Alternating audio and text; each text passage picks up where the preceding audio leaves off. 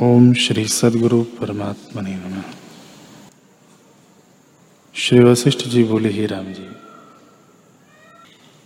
जैसे संपूर्ण ज्ञानवानों का निश्चय है और जैसे वे व्यवहार में सम रहे हैं, वह सुनो। विस्तार रूप जो कुछ जगत जाल तुमको भाषित होता है, वह निर्मल ब्रह्म सत्ता अपनी महिमा में स्थित है।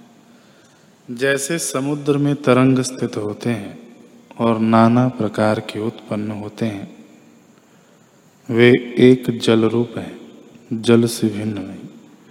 वैसे ही जो ग्रहण करने वाला है, वह भी ब्रह्म है, और जिसको भोजन करता है, वह भी ब्रह्म है।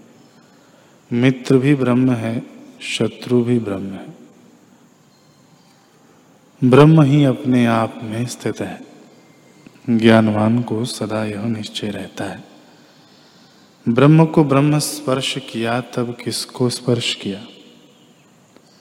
हे राम जी, जिनको सदा यही निश्चय रहता है, उनको राग द्वेष कुछ दुख नहीं दे सकते। ब्रह्म ही ब्रह्म में फुरता है।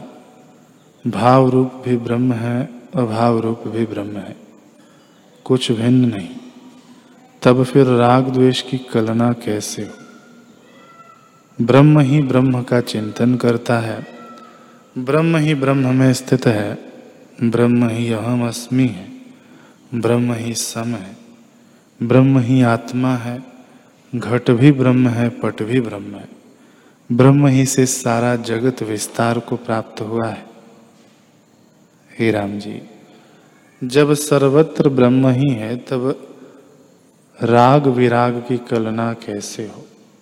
मृत्यु भी ब्रह्म है, शरीर भी ब्रह्म है, मरता भी ब्रह्म है और मारता भी ब्रह्म है।